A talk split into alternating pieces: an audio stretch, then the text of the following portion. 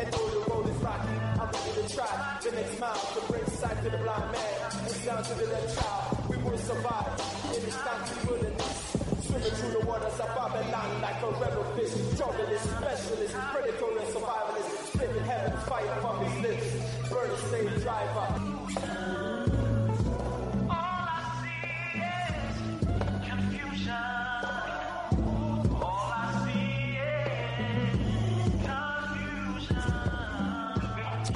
Welcome, listeners, to Time for an Awakening on Black Talk Radio Network, new media for the new millennia.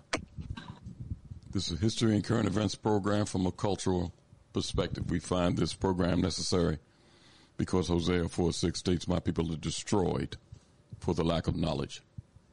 But we as a people will turn this around. Proverbs 4 7 states, Wisdom is the principal thing, therefore get wisdom. All that getting, get an understanding. Again, welcome to the program this evening with your hosts, Brother Elliott and Brother Richard.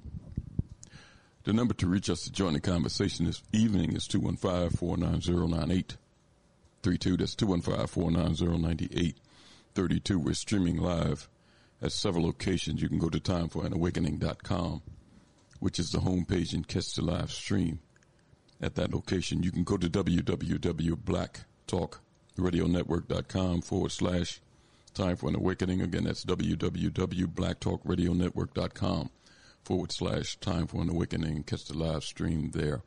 Also, we're streaming live at abibitumi.com forward slash time for an awakening. That's A-B-I B-I-T-U-M-I forward slash time for an awakening.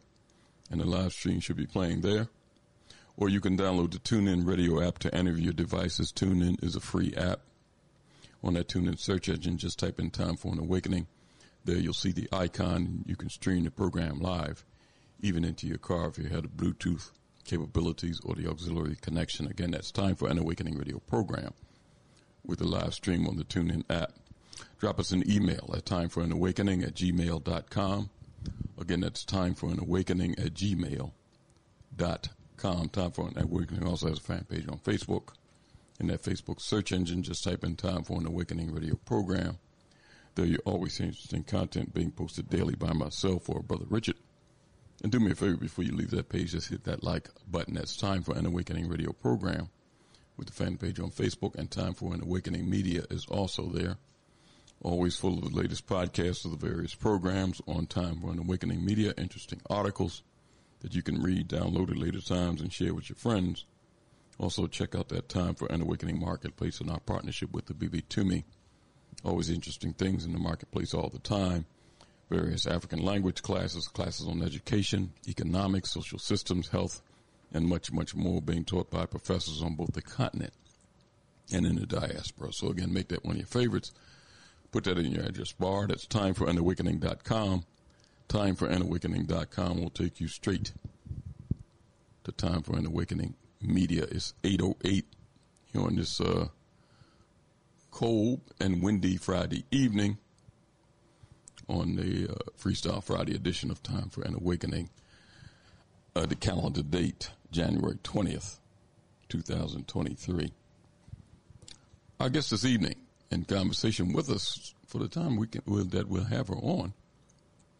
I guess this evening, activist, organizer, and new Black Panther Party cha- Buffalo chapter, Sister Taniqua Simmons is with us this evening to kind of give us an update on things going on in Buffalo with our with our brothers and sisters up there, and any other information that she wants to share with the Time for an Awakening audience.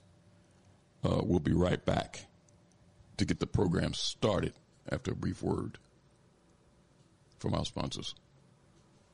Mr. Moderator, our distinguished guests, brothers and sisters, our friends and, and our enemies.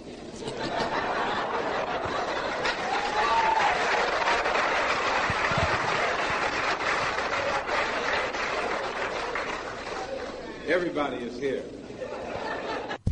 You are listening to Time for an Awakening Media, part of the Black Talk Radio Network. For podcasts or live programming, hit them up at timeforanawakening.com.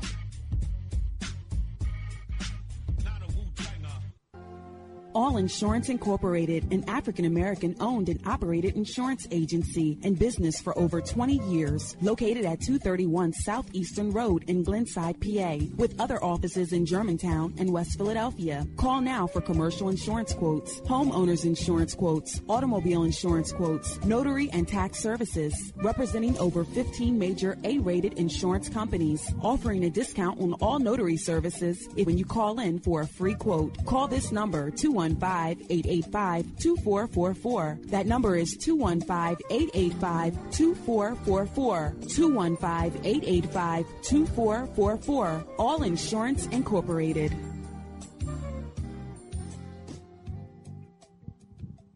Before your roof becomes unruly, call Dooley. Dooley Brothers, specializing in shingle, rubber roofs, gutters, downspouts, and vinyl sidings. Call for your free estimate today. 215-224-3882. That's 215-224-3882. Dooley Brothers Roofing, the roofing experts you can trust. That number again, 215-224-3882. 215-224-3882. Before your roof becomes unruly, call Dooley. RG Electrical Inspections provides electrical inspections for realtors, licensed electricians, and homeowners. Licensed and insured underwriter, serving Philadelphia and surrounding area. Call today, 484-268-9837. Overworked? Suffering with an underperforming company, headache customer, staff, or vendors? Or are you a startup who wants to get it right the first time and avoid the costly mistakes? We turned a $24,000 a year odd job handyman service into a seven figure high end custom home builder and commercial contractor licensed and operating in three states. This is just one transformation created for entrepreneurs like you in various industries around the country. Not what you're used to from accounting and business consulting? Well, welcome to New Business Solutions. If you're ready to go beyond advising, coaching, and training and get implemented results, call 301 244 9072. Let New Business Solutions apply the best comprehensive administrative, accounting, operations, human resources, management, sales, and marketing to help you actualize your vision for yourself and your company. From anywhere nationally, call 301 244 9072. Spelled new as in numerous on your device right now. Book your free consultation at newbusinesssolutions.com. History is a clock that people use to tell their political and cultural time of day. It is also a compass that people use to find themselves on the map of human geography. History tells of people where they have been and what they have been, where they are and what they are. Most important, history tells a people where they still must go, what they still must be. The relationship of history to the people is the same as the relationship of a mother to her child. From antiquity to the present, our people need to develop a new paradigm.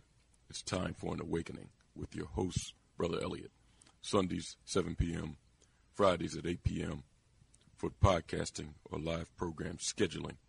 Hit us up at Time for an Awakening at gmail.com. Welcome back to Time for an Awakening. It's 8.13 here on this Freestyle Friday edition of Time for an Awakening, the January 20th edition. Before we get started with our program, I want to welcome in my co-host, Philadelphia activist and tour guide at the African American Museum here in Philadelphia at 7th and Arch Street. Brother Richard is with us. Brother Richard. Yes, sir, Brother Ellie. How are you, sir? Uh, I'm I'm doing better than a few hours ago. But yeah. hey, you know, it, you know me and the, you know, being the weatherman, you know, unofficial weatherman. But um, you know, it's funny with this weather. You know, I mean, it's up and down, and don't get a cold because you don't know how to dress. But it's different than what's going what went on up in there in Buffalo or, or, New York. You know, I don't know if are they still digging themselves out. I guess that's what we'll find out also. Yeah, we'll find out from Sister Simmons. I mean, we've been uh, kind of fortunate here. We haven't had any snow, not a drop of snow oh. yet, but uh, seem like every place around the country, all around us, have been getting hit hard with some type of weather. So uh, uh we better uh, count ourselves uh, blessed, Richard, for the time being. Yeah, yeah, that's that's the key thing for the time being. And to the time for working uh, awakening audience, I ain't ready. That means you got a shovel, got to have salt. It's, uh, no, I ain't ready. But uh, but you know, we'll see. Yeah, and uh, you know, listen, I'm glad to have uh, Sister Simmons back with us to get, give us an update on things going on in Buffalo. Uh, we know they'd had a severe uh, snowstorm. Uh, I guess it's about two weeks ago now, but they had one about a month prior too.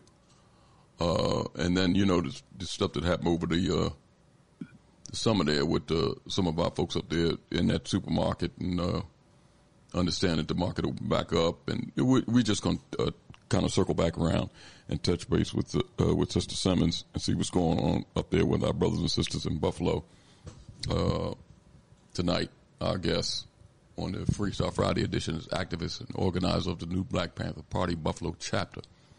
Sister Taniqua Simmons is with us. Sister Taniqua, are you there? Yes, I'm here. How you doing? I'm I'm doing well. Thank you. How are you? Oh, doing doing great, and I'm glad to have you back with us on on time for an awakening with myself and brother Richard. How you doing, Sister Taniqua? Fine, I'm doing quite well. I just want to thank you guys for having me back. Uh, Sister Simmons, kind of give us an update on things that have been going on up in, in uh, Buffalo. Um, uh, I, we know some serious things happened over the past couple of weeks uh, with the snowstorm, but uh, you know, I got a friend of mine that lives up there. He's been up there for about thirty years, and uh, he sent me some pictures of the first storm that that that you had. I think it was about a month and a half ago where you had like several feet. I think it was five feet of snow or something. You can kind of help us with that. But then you had another one um, about two or three weeks ago, if I'm not mistaken. So uh, correct. You know, just let us know things that's been going on, even things around that uh, centering around that market, because we see some things that happened up there after that where they kind of, uh, you know, threw some things at the black community. I guess to kind of appease some of our people up there. Uh, um, I think it was some type of, uh, well, you can let us know. I think it was a museum or something that was going to be placed there. Uh, to just talk about some of the things that has happened up there in Buffalo, leading up to uh, now, basically. Um, well, for starters, um, with the shooting that happened at Tops, um, that was turned into a political platform to push um, further gentrification within our community. Um, the black community was starting to feel that um, what I'm going to say that the, that we were being left out. And to appease us, they said, "Well, you know, we found all of this money, and they're going to come in and revitalize the area. They want to address the poverty. Like this is the time they want to address everything." And the underbelly of that is that you know, we are being financially phased out of our community. We had a total of 3,700 evictions, mm. um, which is more evictions than they had in all five boroughs of of New York City. And, you know, Buffalo is roughly a little bit about 250,000 people, and there's like four over four million people in New York City. So we are in a state of emergency, and everything that happens to us, they kind of use as a way to further get their tentacles into the community. Well, Sister Simmons, you said that thir- 3,700 evictions in Buffalo. That is, has that been just over the summer? This year, uh, when I say this year, I'm talking about the calendar year of 2022, or what period is that over the, uh, what time period is that? Um, that's how many evictions we had in December. In December? Okay. Correct. Okay. Yeah, because I did see something about some money uh, supposed to have been coming into the black community to uh, to address blight and things of that nature. So yeah, you kind of okay. All right. Um, yeah, they came. They came in with um, funds for to help people with rent as a direct result of COVID. We got millions and millions of dollars in aid to prevent this housing crisis. But unfortunately, most of it went to nonprofits And when it went to the nonprofits, it went toward the administration of these programs that were utilized to help the people. So very quickly, the program ran out of money um, to ensure the the benefits and salaries of the people administering the programs. Sister Simmons, uh, any new developments, any more information come out about the Tops Market shooting? Because it seems that the media is uh, basically um, leaving things in the lap of this uh, this one uh, uh, monster that they caught that perpetrated the shootings. But he was a part of a network. It's clear that the the, uh, the media did release those facts that he was part of a network, and involved in that network was a retired agent or, or agents. I'm putting an S on it because it's not known. It's known at least one. So, has there any developments happened from that? Any more conversation? Uh, uh, the, the, attorney general up there, uh, Letitia James, or, or, the mayor of the city, have they released any more information to the community about uh, the shooting and, and uh, more information centering around the shooting? They've released zero information about um, the shooting. The media programming that we've experienced has told us that he was just a lone wolf. And as a result, um, it really disappeared from the headlines. Like we didn't, we're, we're not really getting any other information because right after that happened, they had the shooting, um, another mass shooting someplace else, which kind of knocked Buffalo off of the map. And then here locally, they were so busy, you know, giving, you know, everything to, they were giving free food. It turned into a festival. It just turned into a, a, a, grab for the community. So we really haven't heard much. We know that he took a plea and, you know, really, they really didn't speak much about it. They used it as an opportunity to like disarm the community and to push this agenda like, you know, we're all one and we love the black community on the heels of our community being um, gentrified and our community facing like we're facing mass displacement. And nobody is really talking about the issues that are um, really impacting us. Like we are in a state of emergency in every aspect that you could imagine, and there's nobody who is speaking to that outside of the people who are coming in saying, you know, we want to help you by giving you housing you can't afford. We're going to help you by putting these projects in your community and using your resources, but we're not going to hire you. We're not going to accommodate you. You're not going to be a contractor. You're not going to be a subcontractor. So we are for, uh, we are just really suffering because we are not telling our own story, if you will, and a lot of people don't know that we are in such a state of emergency because nobody is acknowledging it, which is why I kind of reached out to you guys. The, um, the, because I know that you you've uh, been active up there and, and a, a, community organizer. I want to kind of uh, before I pass it to Brother Richard, I want to kind of focus in on the the organizing part of it because after that tragedy that happened up there with our folks, um, I know that it was a alertness that happened among the people that they need to organize themselves uh, to act on issues, and also, you know, because of the seriousness of that, of that situation that happened, to protect themselves, potentially protect themselves from future attacks.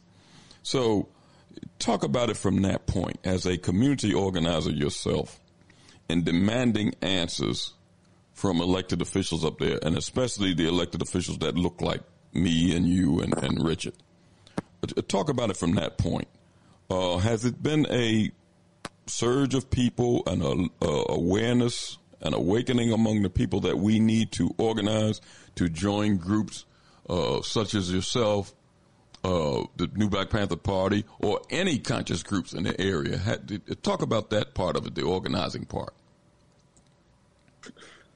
Well, the biggest problem that we have locally in organizing is that a lot of the organization that takes place in our community takes place via nonprofits.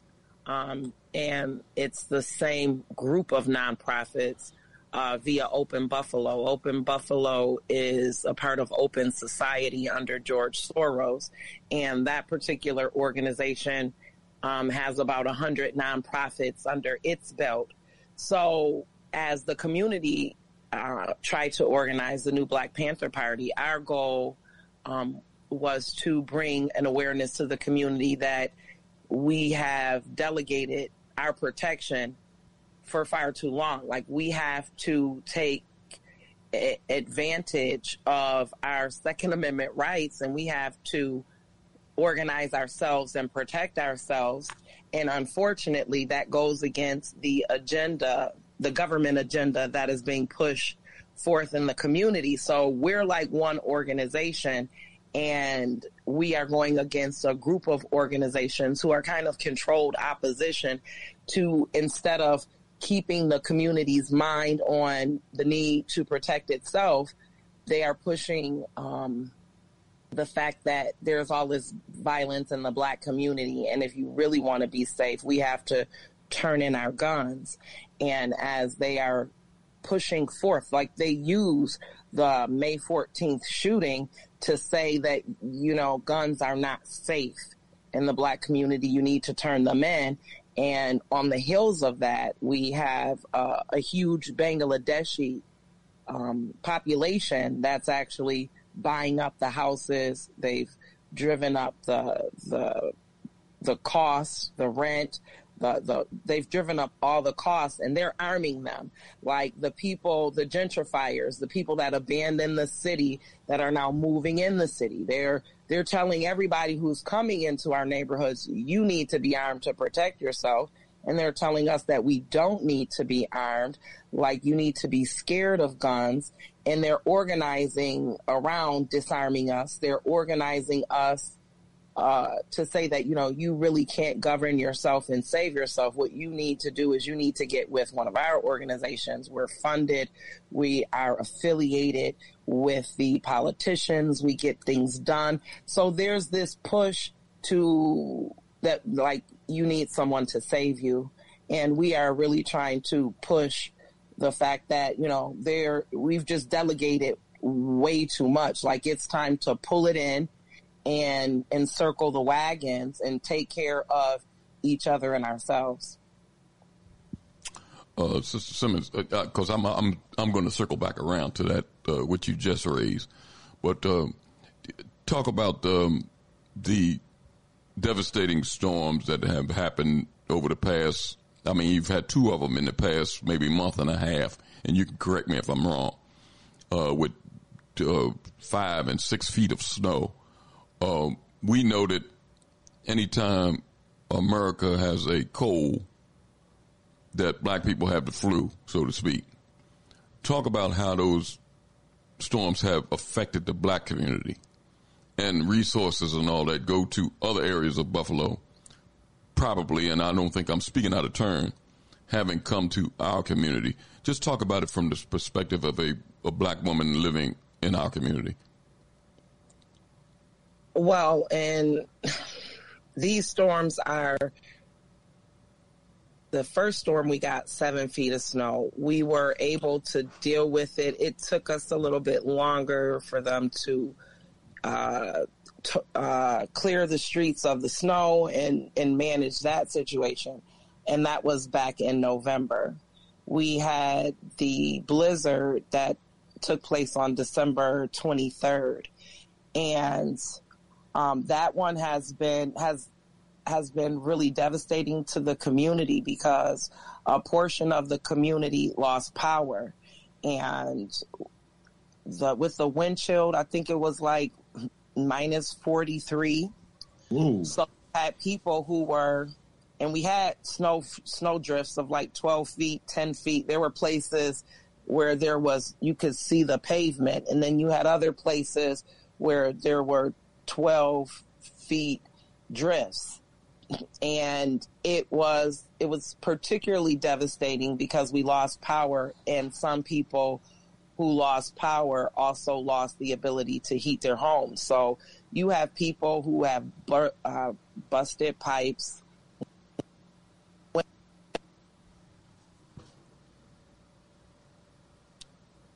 Uh, Simmons? Uh oh. I think we might have lost her briefly. Um, Okay. Can you hear me? I hear you now. Oh, okay. You were saying busted pipes. Yeah, yeah. Kind of circle back around because I didn't catch all of what you said. Oh well, with I mean, with the the blizzard that we had, we were we were battling a the snow, um, and when I say whiteout, I mean you couldn't see an inch in front of you. Um, we were fighting hurricane force winds, and we were fighting bitter cold.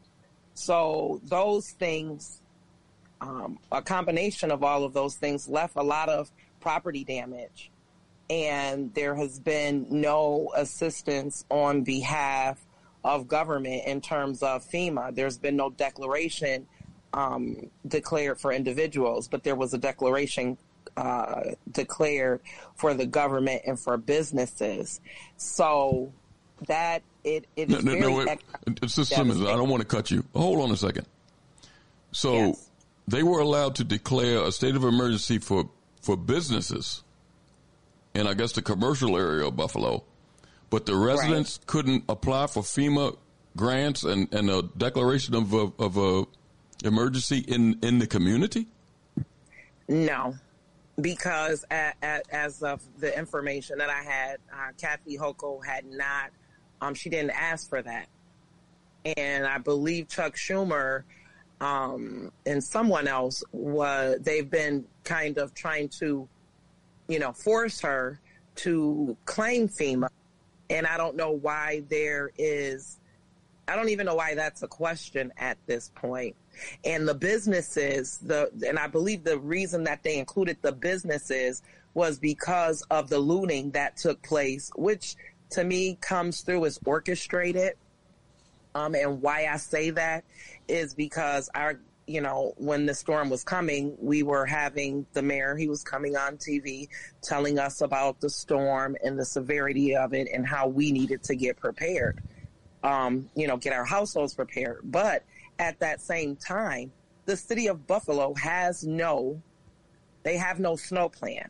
So when there's a weather event that is more than eight inches of snow, the plan that the city has is to call in private contractors and depend on other state agencies like the state to come in and the county to come in and do snow removal. They have no emergency plan, and we haven't had an emergency manager since 2011. So, what they knew at that time when they were telling everybody to get prepared, they're like, we have National Grid, we have the National Guard prepared. They knew that they had no plan.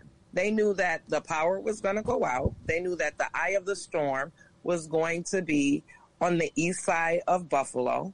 They knew how, you know, the general population, we, uh, the houses over here are 100 years old. I mean, in lots of wind events, we lose power like consistently in certain neighborhoods. But when this t- when this took place, they weren't. We had people on Facebook like my daughter's been stuck in a car on Clinton and Bailey. Like there was total devastation because there was no plan. There was nobody to coordinate a plan.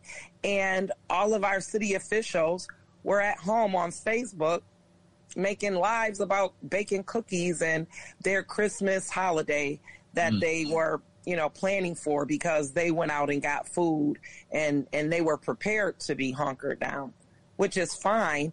But they left everybody out to dry. Like in a city of 250,000 people, we had four warming centers and none of them was on the east side of Buffalo. Mm, mm, mm. The plows were the plows were plowed in. Nobody could get into the city. That and so there by there being no coordination of efforts, there was no plan to help people who have you know people who were hunkered down in their houses for three days with no power, pipes burst. By the time the wind subsided, they were in a state of emergency. Like they needed milk, they needed diapers, they needed food, they needed warm clothing, they needed blankets, and there was nothing because the storm subsided on Sunday, which happened to be Christmas. So all the stores were already closed for the holiday. There was no emergency. There's no emergency housing or shelters in the city of Buffalo.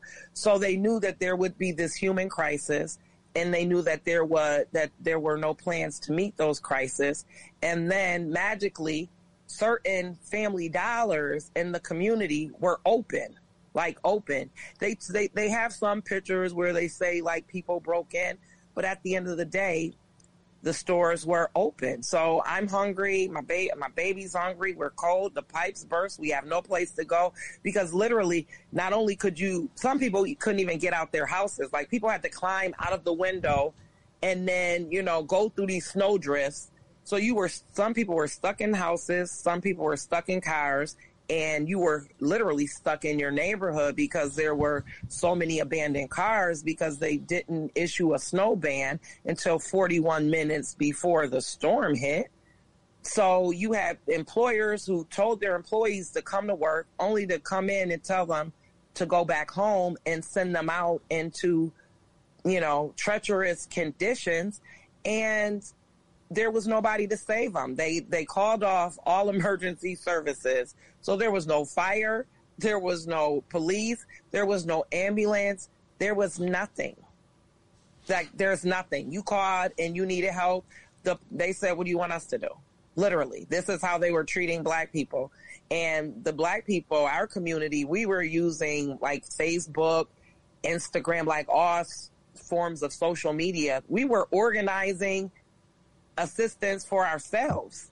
Like, you know, I have a family member on that's stuck in their car on this street. Do you does anybody know anybody who is in that area who can go get them? This is what the community was doing.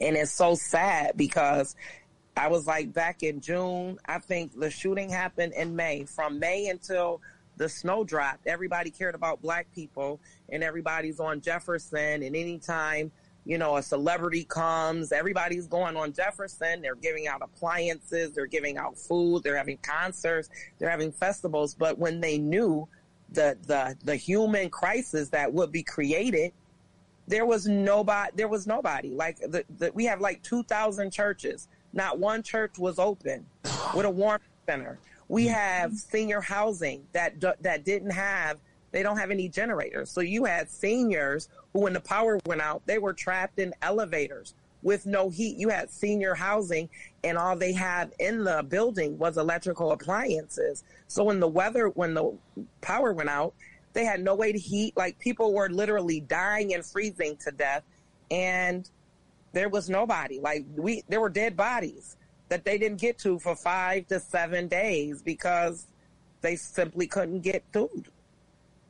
So it was just total devastation. And all they can do when they talk about this nationally is talk about the looting. And it, and it, you know, it kind of dehumanized a whole community because it didn't address the fact that like people had to loot or they were going to die because there was no place for them to go, no food, no emergency services, no nothing. Like there were whole uh, uh, senior housing facilities where the first floor was nothing but ice because there was no heat. So the pipes burst. You had, they were on Facebook. We had elderly people who had no legs, people who were totally disabled and handicapped. They're in apartments and they're trapped and water is coming down through the ceilings. There's nobody to rescue them, nobody to get them, nobody to check on them. And it, it, when I tell you, and this is just something that nobody wants to address, and now Kathy Hochul is pushing New York State to be a green state. So as of 20, I want to say 2026, she's going to make it so that new build houses don't have gas hookups. She's going to ban all gas appliances and no, and I'm like, how, how does she go and, and, and push this piece of legislation when if none of us had gas appliances, most of us would have died. and now she's she's removing that as even an option. So it's really we have so many issues. And you know the the the uh, the devastation that you're expressing. The the only thing that um, now I don't know maybe some of the listening audience can chime in, but um, I seen the uh, information of the young lady that was a nurse. I think she was 23. That was Yes. either, that was either sent home or going home, and you know she got caught. And uh, I mean, she was just she was buried alive in her car and froze to death. The- that was that was the only thing that I said. But some of the other things that you're talking about, it never hit the news. They did show all of the, the, the looting that went on and things of that nature, but they didn't they didn't talk about some of the things that you're expressing tonight. Right. And and the saddest part that that no one is addressing is that like ski resorts are better equipped to deal with snow emergencies than the city of Buffalo. In the city of Buffalo, snowmobiles are illegal, but in the suburbs they're not. So our Buffalo Police Department, they have access to tanks. They have military grade assault rifles and weapons. They have all of this mili- military grade equipment, and we don't even have snowmobiles. And the snowmobiles, and, and this is the this is the saddest part. The county, like Buffalo, is in the county of Erie in the state of New York. The county of Erie sends they have snowblo- snowmobiles and they send people to Colorado to train every year for snow emergencies. So when this snow emergency hit, all of the snowmobiles from the county and the state was were utilized outside of the city to save those people. So you had people who were on the Thruway, like you had people in in in suburban areas where the houses are spaced out and everything is further spaced out, and they did not have the loss of life because they had access to snowmobiles. Like when I like when the the wind subsided, walking outside, it was like the day after tomorrow. You some cars were buried and they told people stay in your cars and and you know they didn't give them well you know if you're going to stay in your car you're going to want to make sure that you keep the you know the the the exhaust open like they didn't they just abandoned their their duty. Like there was no um there was no public public safety at all. Like it was like every man for himself. And the sad part is when they finally did bring the snowmobiles and the National Guard made it here and the state, that was because of the looters. They weren't, they didn't come here and start knocking on doors for all of the people that they had ignored for days who were calling 911 and they were like, well, sorry, we can't help you. They didn't do that. They immediately came in to arrest people. Like to this, to this moment right now, there are body parts that are in the morgue that they can't even identify. Like the death toll is more than they will acknowledge because they're only acknowledging the people that they've identified. Hmm. But when they were plowing the snow, because people were like dead on the streets, like they have heads and no arms, no legs. Like when I tell you, it it was really bad. Like we had a lot of people who died on the streets like my girl like my one of my facebook friends she's on facebook her grandfather's 95 she's like i just need someone in the area to go check on him because a lot of our telephone lines are now they're not actual tied you know tied in there like wi-fi. So when the power went out a lot of people lost their ability to communicate. So she couldn't get in touch with her grandfather. And and I t- by the time i found out it was dark. So i told her as soon as you know the sun comes up i'll go check on him. Within like 25 minutes of that conversation her grandfather was found dead in a parking lot of the school like he tried to He escape tried to. his do- house. Okay. Okay. Wow. So we had a lot of bodies that were just like outside in the street because there was there were no warming centers. If you got stuck in your car and you got out, you it was so easy to get disoriented. let alone be in an area that you're unfamiliar with. So a lot of people, like once they got out of their cars, they couldn't even find their cars because the cars became buried in the snow. It, it I've never seen anything like what we experienced. And I, I don't believe we had proper notification. And for the people involved to know to the minute when that storm was going to hit, to the minute uh, when the winds would subside, for them to know that, and there there was no emergency response. To me, that was the response. Like they're trying to push us off of the land through any means necessary, through climate modification, through no emergency response. And, and it's been totally acceptable because the main story and the main focus is the looting. And and that's why I had to reach out to you guys. We're in conversation with activist and organizer of the new Black Panther Party Buffalo chapter, Sister Taniqua Simmons, give us, uh, giving us uh, uh, details on what has happened up there in Buffalo from this summer to present uh, this present time. Uh, you can give us a call if you want to ask a question or comment by dialing 215-490-9832. That's 215-490-9832. Richard. Yes, yes, yes. You know, um, Sister Taniqua, uh, you know, it's, it's a couple of things as you were giving us that, you know, what's going on. Let me, let me, let me, it's rough because let me say, what's, what would you say and, and, and I know you just said that there is the total amount of black lives that were lost. Um, there's no actual counting, but from your guesstimation, what would you say based off of the winter? I mean, this um, storm. What would you say is the the total black lives that might have been lost out of this incident? Hmm. I would say at least a 100 mm-hmm. mm-hmm. um, and because they had to go, they they had to go door to door, and they and they were removing bodies out of cars like they were, as they were plowing through, they were checking cars, and they were going through and tagging cars that had bodies in them. I guess similar to what they did to our folks down in uh, New Orleans when they would just mark the houses.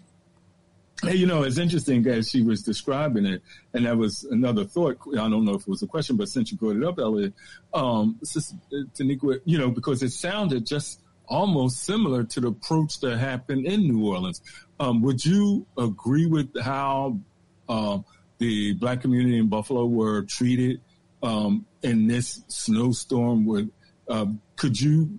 I don't know if you were around or you were, you know, in tune to you know, what happened in New Orleans. Can you compare, make a comparison, um, you know, of, of the treatment, um, of this, these, this here kind of environmental catastrophe? Is there any comparison? Maybe that's the way I should frame it. Well, I believe there, there is a comparison. Mm-hmm. And, and, and, and now that is there uh, now when I just looked it up? Um, uh, Brian, I mean, is, is his name Byron Brown? He's the mayor of Buffalo. Yes. Um, what, what, was his his response? Um, or did you get any response, or did the did he give any kind in relationship to? And I want to also move move also you know into about the the response that, that you were given in relationship to the shooting, but to this here environmental catastrophe that was going on to citizens in Buffalo. Um, well, how did he, as a as a black mayor, uh, responded um, to to this to, and, and your characterization of that? How did he respond?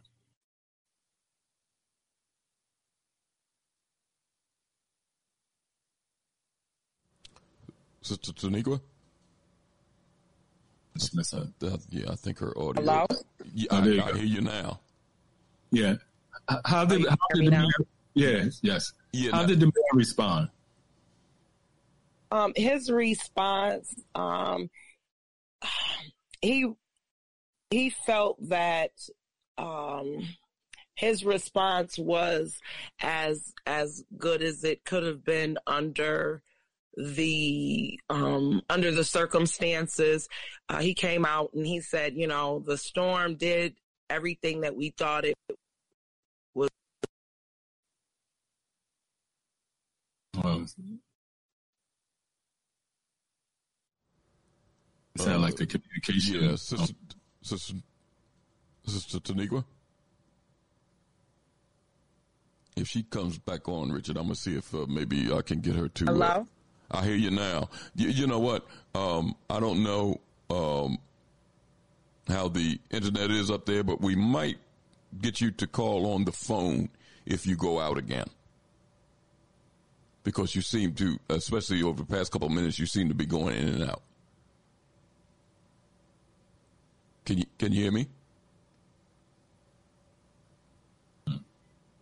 Oh boy. Uh, you know what? We might have to take a little brief break because I wanted to. We got a couple calls on here. I wanted to take a couple to, uh, to her to take a couple of these calls. Sister Taniqua.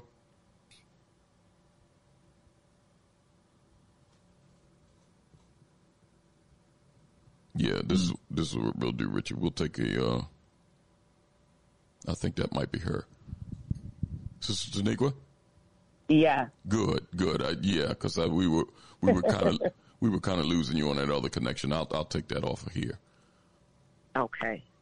Okay. Now now let's go back because um, Richard asked something about the mayor's response, and uh, you were expressing something, and then you got kind of cut off.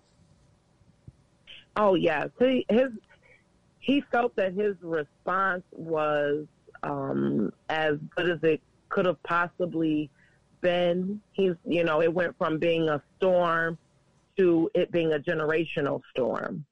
And in terms of of that, and not only came after you know the death toll started increasing, then the county, our county executive Mark Poloncarz, called out the mayor as it pertained to the removal of the snow. And he kind of started getting heat for his response to the storm.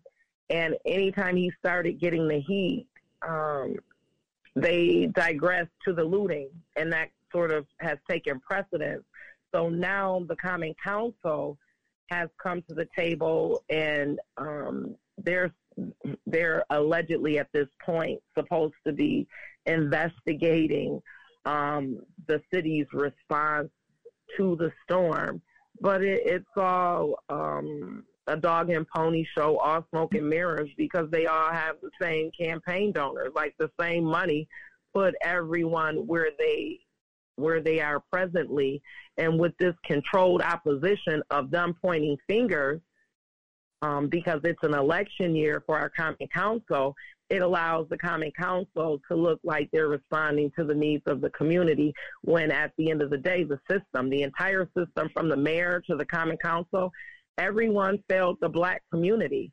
And it and it's so funny how whenever it comes to um, the the poverty in our community. They can pinpoint our poverty. They can they have all the statistics to say, well, we need uh, we need five we need five hundred million dollars because we have this level of poverty and, and, and the people can't afford this and the people can't afford that.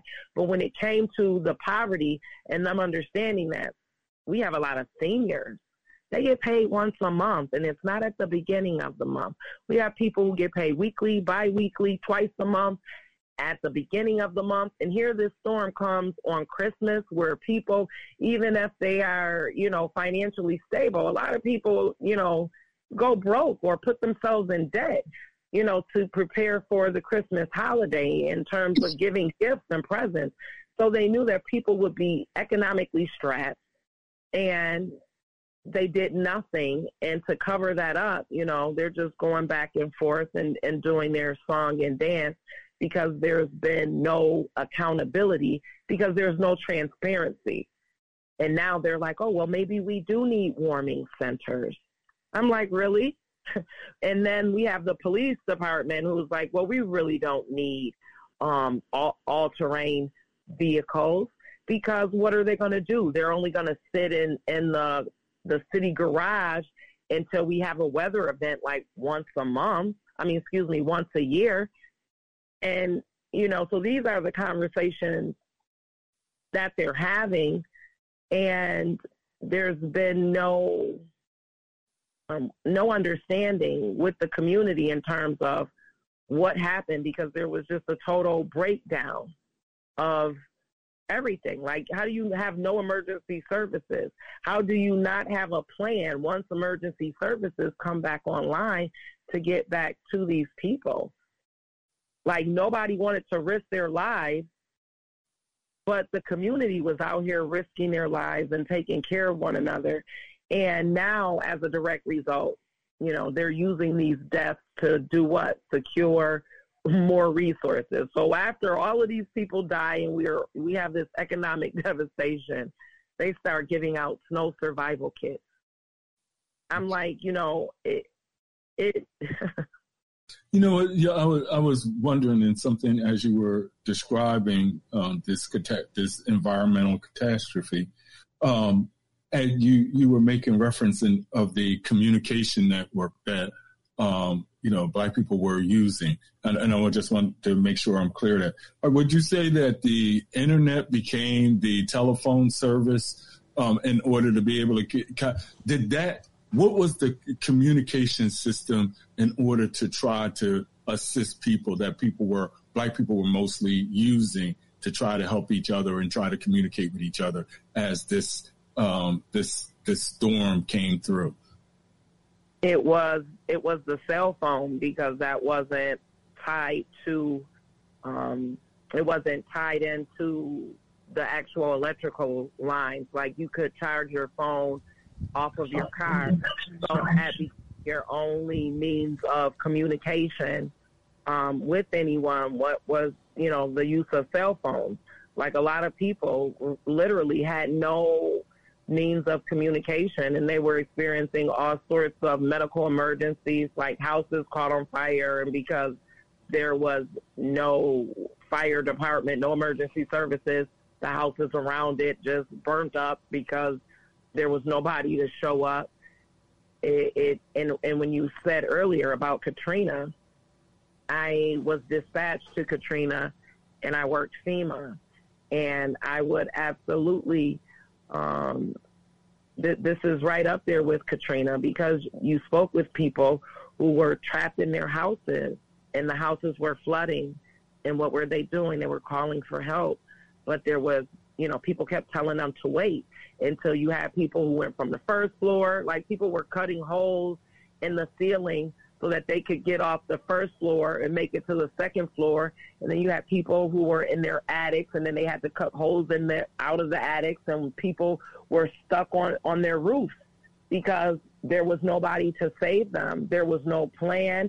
They didn't evacuate. And after Katrina, they learned that, you know, poor people have a very difficult time preparing for a, a, a, a catastrophe and and if we, you recall, the, there was a young man who stole a bus, and he took and put the people on the bus and took them to safety. And then after that, they started of you know when they were getting these uh, huge hurricanes, they started evacuating the elderly and the handicapped, and they created more you know um, uh, emergency shelters. They started turning the schools and all of those places into fallout shelters so that you know people who may not have had the resources to board up their houses and go didn't have to become trapped in their houses. Like they could go to a, a, a safe place, and they that's what they should have did. But they didn't evacuate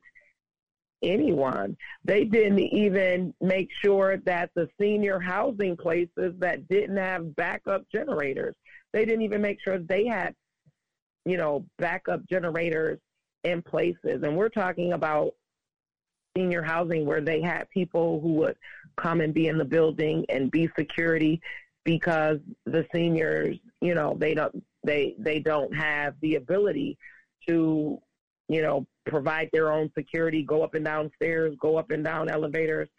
And they're you know, they were left like alone. So you you had people who were like literally stuck. Like there was senior housing, and because the elevators, you had people who were stuck on, like literally, they were stuck on on floors and buildings with no communication, and nobody to save them, nobody to check on them, nothing, and there was not even a basic plan. But nobody is even questioning that at this point. Like, how is it 2023 in a city that is known nationally and internationally for its snow, and the city doesn't have snow blowers, and the city doesn't have a plan for weather events that that bring more than eight inches of snow, like eight inches. Eight inches is nothing to us. We get that on a regular basis. No plan for poor black folks, uh, as you had said earlier. That's right. that's the characterization. And and I know Ellie, you want to go to uh, a break, and and if I can, the, you had mentioned um, the uh, earlier in relationship to the eviction. Um, had the 3,700 people already been moved by the time the snow came, or were they um, displaced with the snow claim? Is there a correlation that you can give us as far as the eviction and and the you know and and and this here um, environmental catastrophe at this moment. Um, where do people already moved? People were in transition. Hmm. Wow. People were in a state of transition. So, you know, you had people who it's at the end of the month, people who were getting evicted, people who are in the process of looking for a place to live. Like the the fastest homeless population that's growing in our city is the black family. It's not even um, like you might say, oh, it's black men. No, it's black families because the housing is being monopolized by foreigners. They're bringing their own people here. So when when the families are pushed out, they're creating they're using that crisis to create affordable housing, but they're replacing the housing, the residential housing that is being lost with one and two bedroom apartments. So now you're a family. You have three three children. You need public transportation to get back and forth to work. You might only make fifteen dollars an hour. Market rate apartments here are nine hundred to $2,000 a month, you have to be able to document that you make three times the amount of rent in order to rent these locations. And the average salary of the people in our community is between 24 and about 40,000. So you have so most of most of the people who are in need of housing need more than one or two bedrooms and a great majority of them can't document having uh, $2,700 to $6,000 a month in income. I mean, that's why we have so many nonprofits because there are no jobs. We have a lot of poverty. So the poverty is fueling the job market. The poverty is creating the, the need for more police, the need for more jails. Like our poverty is is necessary. It's required. Like our poverty brings in over a billion dollars every year. Our city budget is only 500 million. Mm. You know, before we go to uh, 215, because I, I, uh, he's been waiting, uh, Sister Simmons, um, let me ask this, and and uh, uh, either we'll take a break or take the call, one another. If we take a break, then the call is going to be first up after the break. Uh, as a person that has run for office in the past, the people in the community do know your track record of working in the community. Uh, has there been any discussions just among black people since this has happened? Because Buffalo is a Buffalo, Erie, places like that. They're unique places because they can get that lake effect storm. They can get a storm like this at any time. So, has there been any discussions with the churches, uh, especially the churches, about having emergency centers in case this happens again? Well, not in case, when this happens again, because it's, it's inevitable to happen again. So, has there been any discussion since, um, you know, things have somewhat started to come back to normal, that we can't allow this type of thing to happen again. We need contingency plans because the city or the state is not really interested in helping us. We're going to have to help ourselves. Has there any been has there been discussions like that among some of the the uh, concerned citizens, not necessarily the non I'm talking about the concerned citizens. Well, a lot of the, I, I interjected that conversation into the community because where I live, um, I am and within one and within one mile of where I live, there's over 25 churches. People like and, and the and where that that older gentleman died in a parking lot. The parking lot where in which he died, um, there was immediately within within I want to say a hundred yards. He was within a hundred yards of six churches, but the churches, um, they took issue with that. They were like, "Well, why should we have been open?" we would have lost power. And I'm like, well, if you would have lost power, that would have been a great place to have generators, to have blankets, to have milk, um, all, you know, all of the things that you guys have been giving the little black people on Jefferson. That would have been a nice place to put them in this church and to evacuate the elders into the church.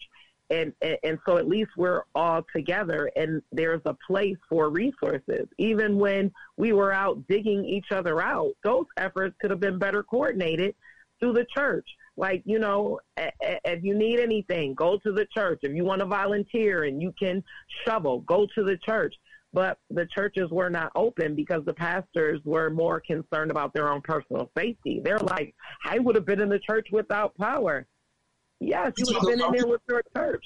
Are we talking about black pastors? Yes, yeah. we're talking about black pastors, mm. and, and, and we're talking about the black pastors who instantaneously turned their churches into vaccination clinics. You know, uh, the churches here are very much part of the problem because most of our churches here are 501c3 churches, which means that they are partners, affiliates uh, of the government. So whatever the government does, that's what they do. And the government said we're not we're not going to help them, so we're not going to do anything. I said if this had happened prior to the election, I said Kathy Hochul would have found money and said, you know, we're going to have this storm and you know we know that everybody is not financially able to prepare so they would there would have been money and then because there would have been money allocated the churches would have been the first in line to be open. The community centers. Like we had people who made it to the police station and when they got in there, the police station didn't have blankets, they didn't have they had nothing. I said that's just basic emergency preparedness.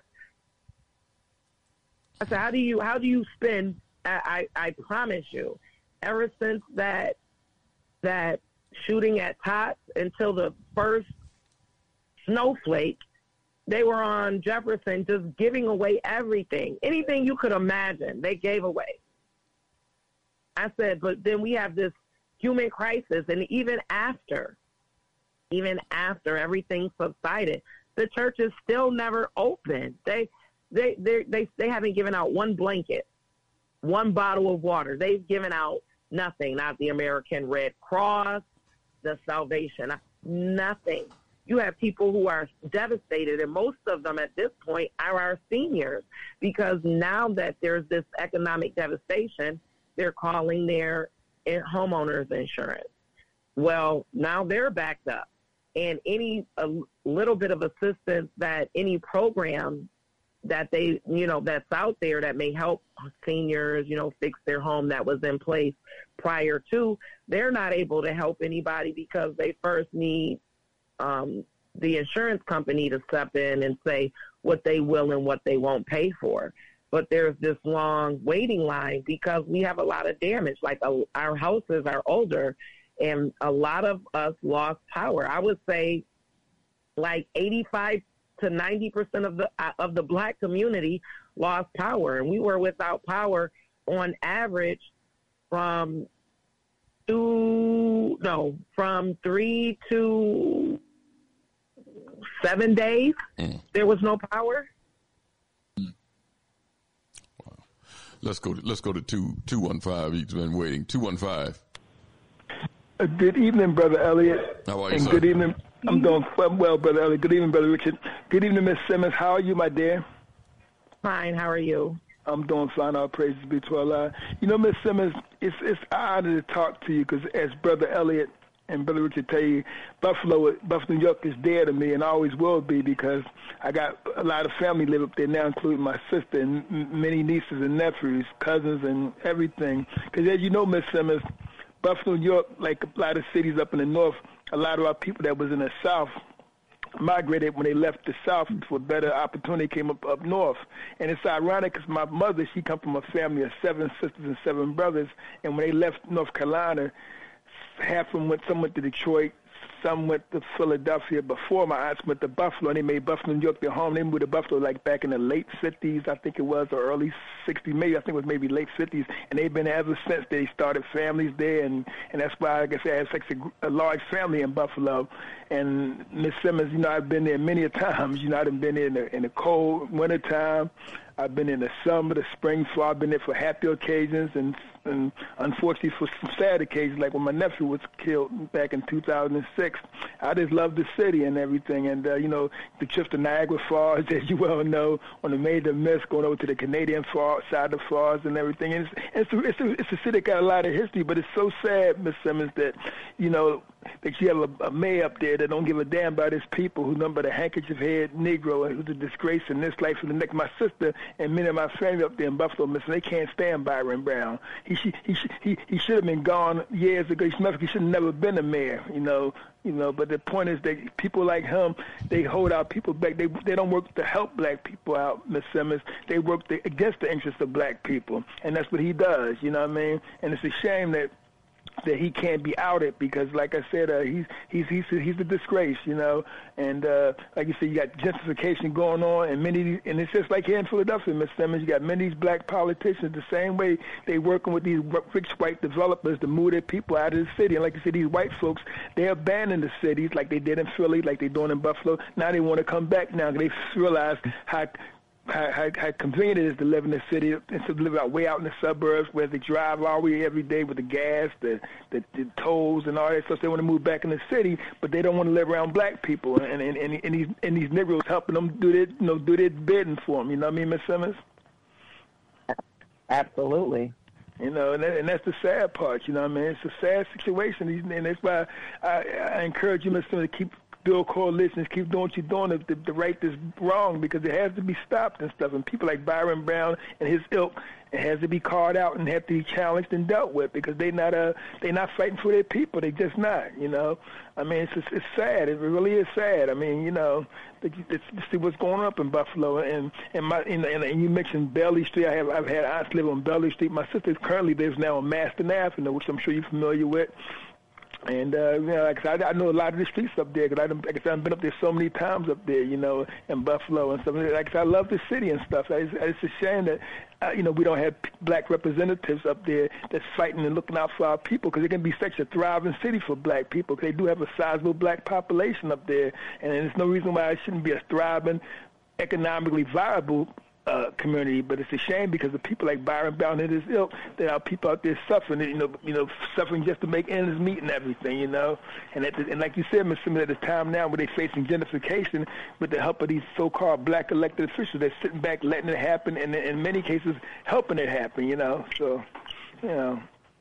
So I, I, so I said, Mr. Simmons, you know, keep you in prayers, but keep my family up in Buffalo in prayer and all the citizens up in Buffalo and, and stuff like, like you know, what's going on, especially with the with the storms and of course, what Brother Elliot mentioned earlier, but that monster, that that devil that did that that that, that shooting back in May and stuff. You know, what I mean, just you know, just one blow after another to the black community. But we know we're strong people, and we'll survive, and we'll keep on pushing on it's to do what we have to do, Miss Simmons. And I, and I thank God for people like yourself that's out there on the ground trying to get our peoples, you know, together and trying to get our people to move our people forward, Miss Simmons. I just say keep doing what you're doing. I'm gonna keep you in my prayers as well. Keep all my black brothers and sisters in Buffalo, my family and my extended family in Buffalo to move forward and keep doing what we have to do so, so, so we can definitely you know, you know forge our own path of self determination, Miss Simmons. So keep doing what you're doing, Miss Simmons. I appreciate you. I appreciate you. Uh, thank you so much for your kind words and your support, your people. You, uh, you, you're welcome, Miss Simmons. Well, Brother Elliot and Richard, thanks for letting me express myself. I'm going to mute Elliot now. Listen to the rest of the show. Thanks for your call. Uh, you're welcome. We're going to take a brief break, and when we come back, we'll continue the conversation. You can get involved too by dialing 215 490 9832. That's 215 490 9832. Time for an awakening. We'll be right back.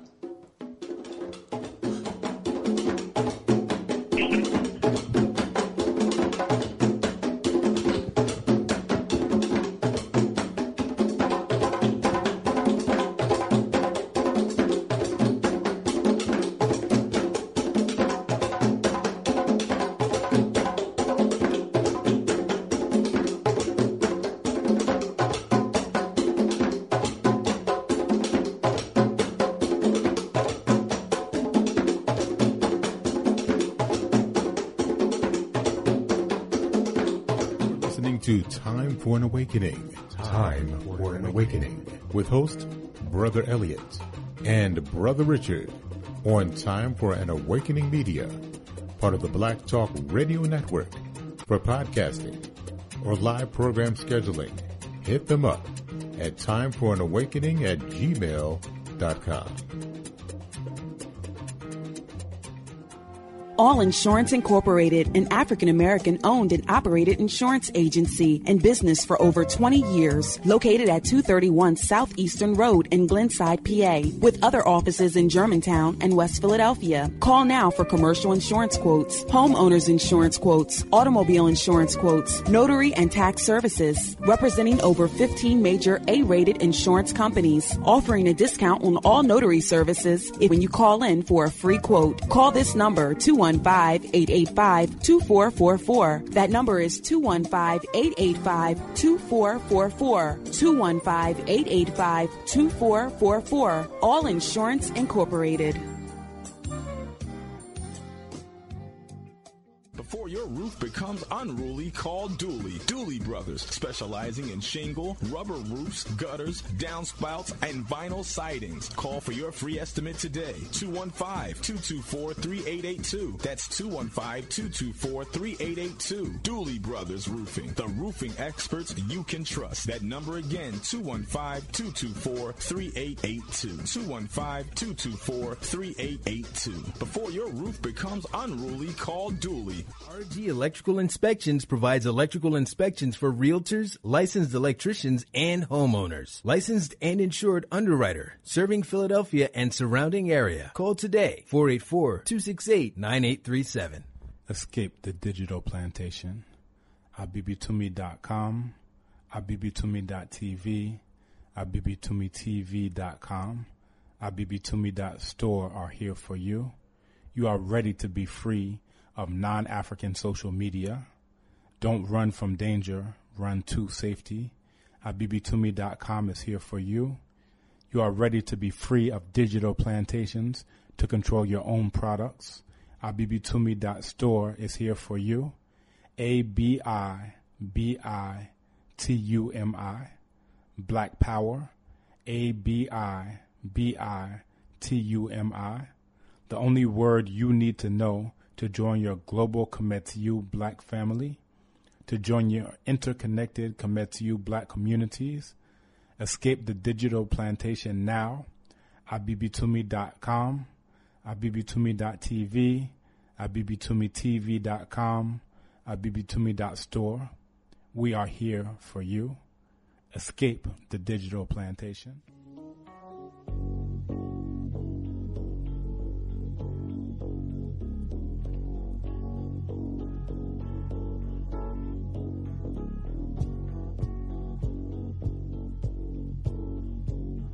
I am an African. The death of my brother is also my death. Let me put this question to you again, because many foolish black middle classes and many foolish people who are eating well think that they can sit in America and watch this country destroy the African continents and watch this country destroy African Caribbeans and watch this country destroy Africans in Central and South America and think that these same people who destroy Africans abroad will not be the same people who destroy them in America.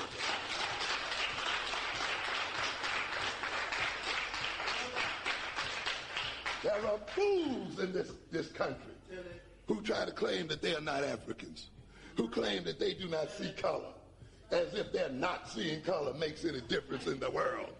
Simply because you don't see color doesn't mean somebody does not see you as color. And that's the issue. And you think then that you can sit in this country while this same nation and these same people that you sleep with and marry and love and so forth can go out and destroy African people and not think those people do not see you as African. Even though you choose not to see yourself as African, you'd better think again. You're out of your minds and you're headed for death. You must understand that. Hide behind it. I'm an American. Ladies and gentlemen, the death and destruction of black people will follow those kind of abstractions.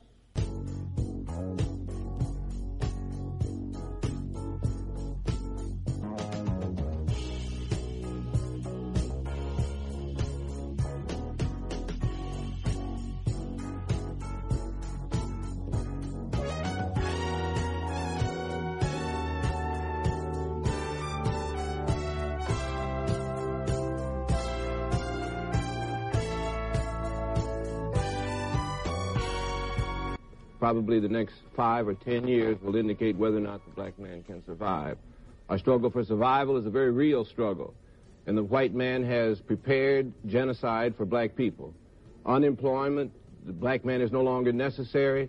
Unemployment is going to be a, way of life for black people. We are going to face increasing dangers and problems as the days pass, and we're totally unequipped as black people to deal with them. We're a part of a slave culture. We have no preparation. We have no black institutions capable of dealing with white racist institutions designed to serve only white people. We must deal with the problem that confronts black people by building black institutions, by understanding that only a separatist position is a viable position for black people. Any organization or any leader in America who today advocates integration is a foe and an enemy of black people and their survival in the coming years.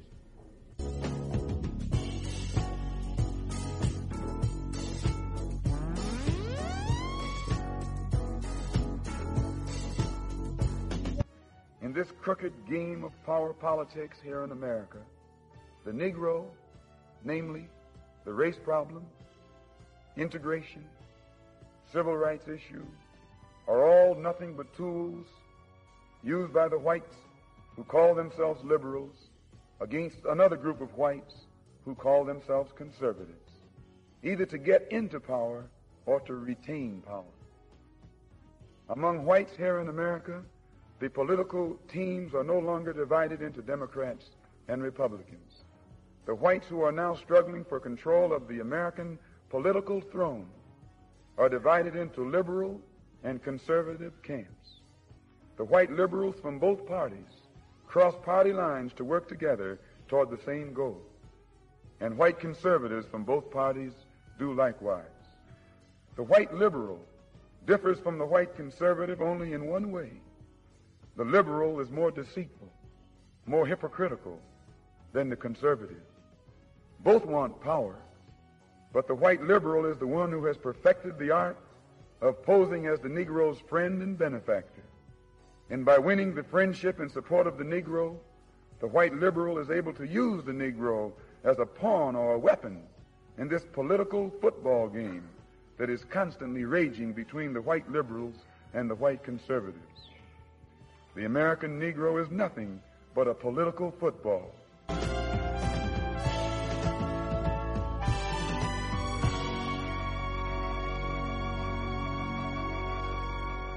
You are listening to Time for an Awakening. Time for an Awakening with host Brother Elliot and Brother Richard on Time for an Awakening Media, part of the Black Talk Radio Network for podcasting or live program scheduling.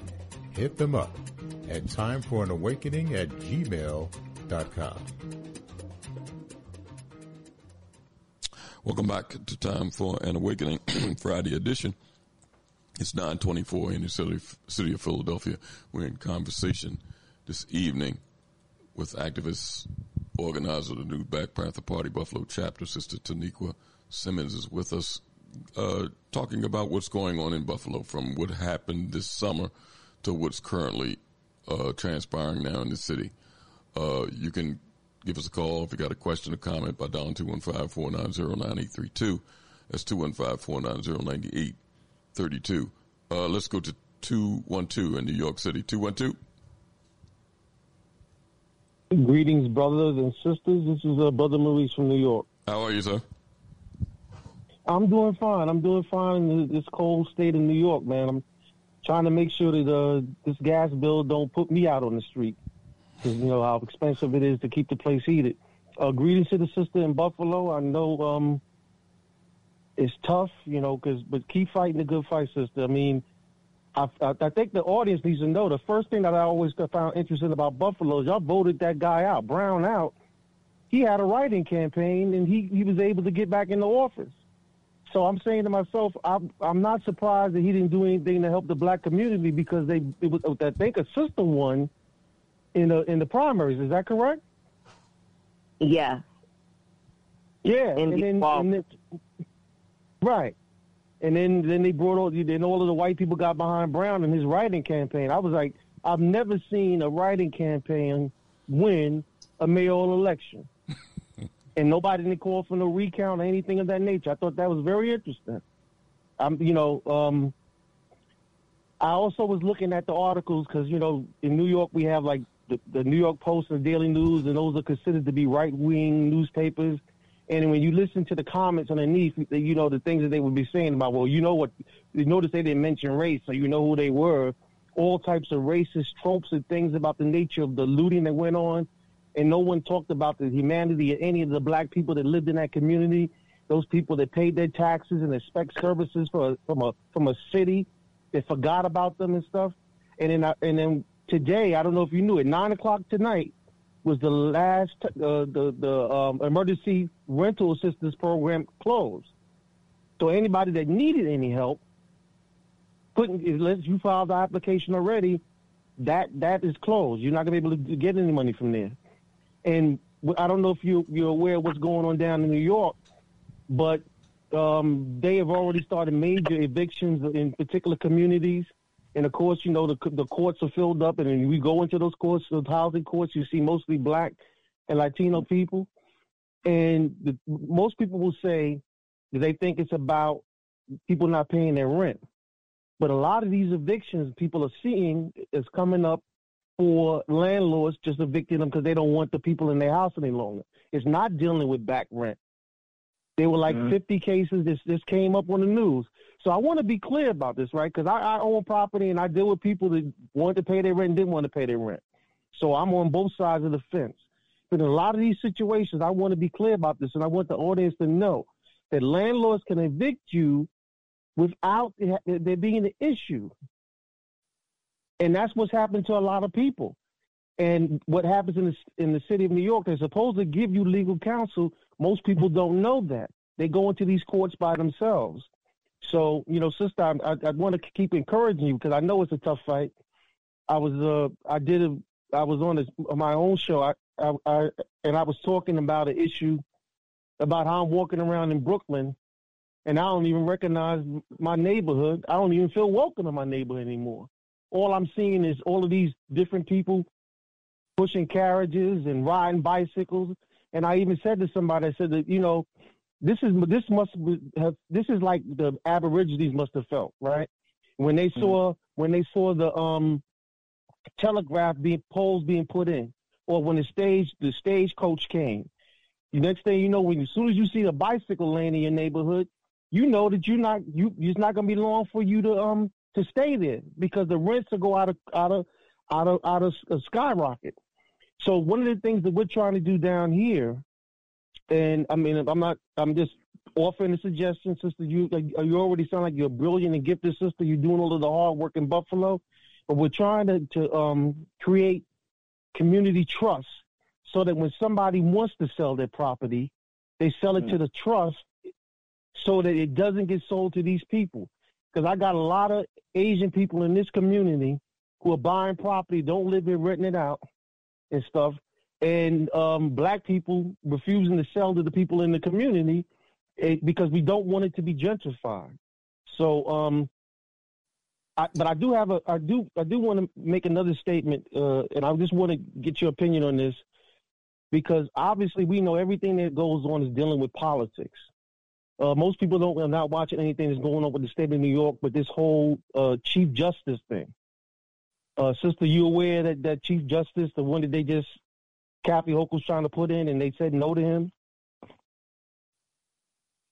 Uh, no, I don't. Okay, well, there's, there's this guy that they were trying to put into um, as the Chief Justice of the Supreme Court here, uh, named Hector LaSalle, and he's a former prosecutor. And and uh, people got upset because they were pulling cases that he ruled on, and he was ruling against unions, he was ruling against, you know, citizens and things of that nature, and they tried to say they cherry picked it.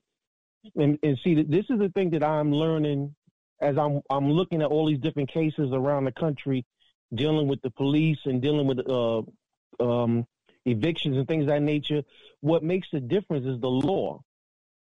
I went over information about what's the difference between resisting arrest in Los Angeles versus resisting arrest in New York. Very different. And so I'm telling people is that we have to get people into these offices that will get in there and interpret the law and change these damn laws because it's killing us. The perception of who you are and how your life will exist is not determined by who by you, but by the person who makes the laws. You know, and that's the, the, the frustrating thing that that I'm finding. Uh, um, uh, I'm sorry, I'm losing I'm losing my train of thought because I'm getting so frustrated because I have a, such a hope and love for black people. I remember uh, Professor Karenga said law con- law constitutes reality. The way society legitimizes its rule, we are we are dealing with procedural justice and not substantive justice. The ruling race class um, they use uh, enforcement or to, to to coerce the right of the state. And so, you know, the only paper that I saw that even told the story about the looting going on from your perspective, sister, was that there was a communist newspaper that I, that I actually read through, and they were talking about how the black community was forgotten. Everyone else, like you said, talked about the looting. So, um, you know, I do. I know I'm doing a lot of talking because I'm frustrated, but sister, I want to encourage you that you're not alone in this thing. You will. You do have brothers and sisters that love you and uh, that are praying for you. They got your support, and we are out here fighting every day. You know, don't give up the struggle. You know, you you know we you know it, uh, there's a there's a quote says human progress never cold uh, human progress never comes on, on the wheels of inevitability, but it comes with men and women willing to be tireless co-workers with God. Without that, time itself becomes an ally of the forces of stagnation. And so I'm encouraging you to keep up the fight. And and I, I find it um, interesting that the state of New York is running around and talking about they don't have any money, yet the, the federal government is suing them because they, of uh, insurance fraud. They said to the state of New York had fraud of eleven billion dollars. The state said it was closer to five billion. Imagine what they could have did with those funds in terms of helping people in, in, in, in Buffalo, for example, or in other communities. And this is all going on during the pandemic. So, um, but again, I, I mean, sister, I, I don't want to take up your time. I just wanted to encourage you, and uh, you know, and let the people know that you know we do have some people out here fighting, and we would thank God for brother Richard and Brother Elliot. I mean, I'm telling you, I have to turn off the TV because if if I if I don't if I keep listening to that stuff, I would think that I was I, I had uh, horns in my head and a pitchfork in my hand. right. Right. Thank you for your contribution, brother. Okay, now peace, my brother. Talk to you. This is Simmons. Before we go to our next call, let, let me ask you a question, and um, I'd like you. Uh, I'd like your response to it. As a organizer, community organizer that has been out here in the community, what is what would you say is the biggest challenge, not just for you, but for anybody, uh, especially young people that want to get out here and start organizing the the people in the community, grassroots people, people that these things really affect. D- d- tell me some of the challenges that uh, that that that you would face, or that they that they would face. Well, we would face the opposition co-opting our efforts. It's like everything that that is a solution ultimately ends up playing a key role in our demise. Like with the civil rights movement that started out as being a grassroots movement, but it was co opted by the Rothschilds. And as a direct result, you know, something that could have been transformational in a very positive way became very transformational in, in a very heinous and diabolical fashion because our the biggest threat that we face is the controlled opposition. What, you know, where we have been programmed to believe that you have to to talk a certain kind of way, walk a certain kind of way, be a certain kind of way, and be embraced a certain kind of way in order for you to be recognized as as leadership within the community. And we no longer pick our leaders. Our leaders are now picked for us. And the government learned a lot from assassinating both Martin Luther King and Malcolm X. They learned that that's just not, that was bad for business. So they don't assassinate our leadership. They build our leadership up from the inside out so here we are trying to change a system, and we don't even understand the political game because it's definitely a game. And they make sure that we don't understand the game because they keep us focused on the solutions that they come up with. You know what I'm saying? And when you don't have a, a, an understanding, like we gain our understanding of the system by the people who created the system and we've been programmed to anybody who says something that may contradict our beliefs instead of us being taught like just because you don't agree with something that doesn't mean that you know it, it, it's necessarily a bad thing. Like we have to be more informed. And and the biggest part is that you know we we believe we want people to tell us like how to save ourselves when we are fully capable of doing it ourselves. But er, you know that comes with them controlling our image. So in our mind, we are depending on the people who are endorsed by the system to save us. And we have to understand, like anybody that the system endorses, any t- anybody that the people put in front of you, um, they couldn't possibly serve our interests because if they served our interests, they wouldn't be in front of us. And um, what I need to further the the agenda is I just need the community to be more informed, and I need us to open up our minds to to the understanding that um, what I want to say like our educational system was created for the sole purpose of creating followers.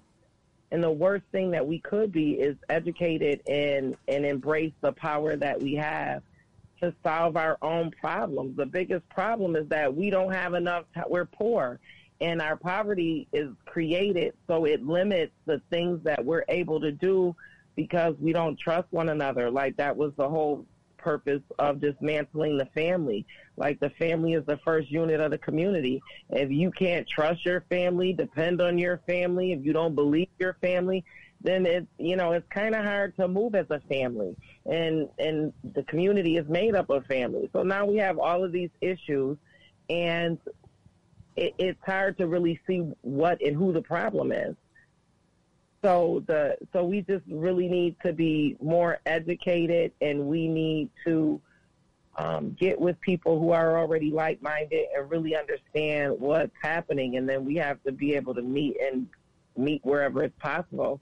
Like that's the, that's one of the reasons why we don't have community centers and resources in the community because they don't really want us to be a community. They don't want us to to start to understand who the enemy is, who is with them, and who is with us. Because if we didn't have people that look like us um, blurring the line, then I, I don't think we would be in the position that we're in.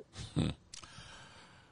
Richard, I know you want to jump in on this, what you just said, but but but let me let me take this call and then we'll come back to you. Mm-hmm. Let's go to 602. 602?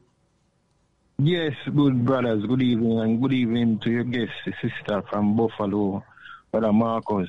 How are you, sir? Uh, I'm doing all right, good brother. You know, when I hear what the sister say happened in Buffalo, and we no, you know, I, I'm here in Memphis. I I have seen nothing on TV like you know what she says. So is that you know, but it, it's funny too because I was talking to somebody the other day from Georgia. And they said they had like five tornadoes down there in a county, a predominantly black county, I think Gibbons, some county there, and tore up the place.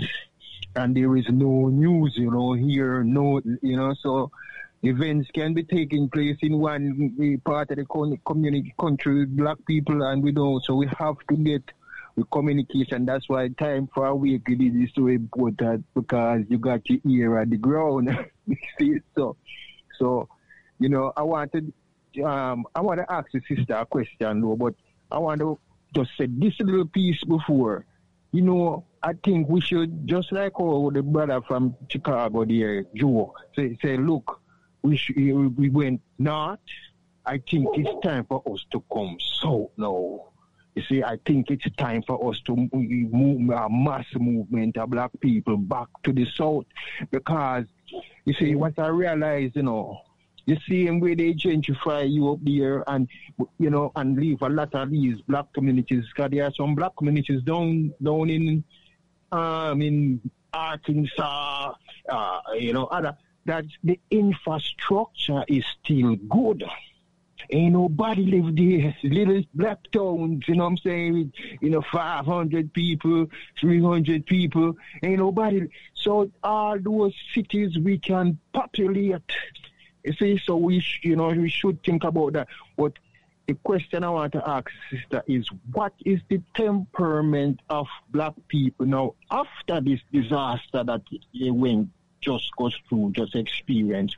What is the pulse of the community? Is it tighter, uh, you know? And I'll hang up and hear your response.